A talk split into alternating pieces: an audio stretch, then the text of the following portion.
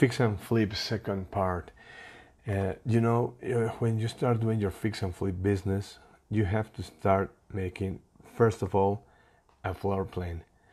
When you have the blueprint of what you want to do, you have the design, then you can go to the budget. But you first have to know what you want to do. It's impossible to make a budget if you don't know what you're going to do. It's pretty easy when you see on television when this guy comes in and he says, Oh, I'm going to change the kitchen, I'm going to redo the bathroom, I'm going to change the tile, I'm going to change the floor, I'm going to paint, and that's it.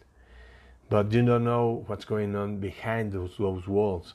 You have to keep an, a budget for electrical, a budget for plumbing, for HVAC. You know, you have to be very uh, careful when you do it uh, in like uh, for the fix and flip business. So before doing anything, you have to keep a blueprint.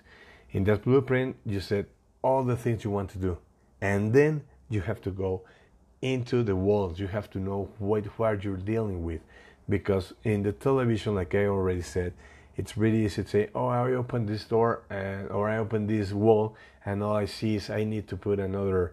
Uh, something to hold up the, the entire second floor and oh it's only $10,000 more but when this is a business you have to keep in mind that you have to be already knowing what you're going to take away and then you can have a budget for if you have to put uh, uh something else so you can um, hold on this, that second floor so please don't do do not do the same things they do on television.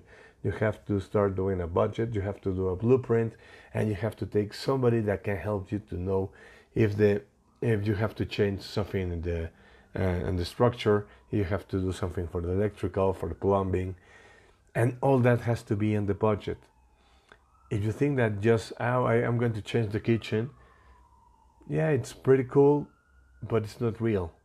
You have to keep it real and even most when it's a business you can play you cannot play with your own money. So be careful and i'll see you around. Thank you very much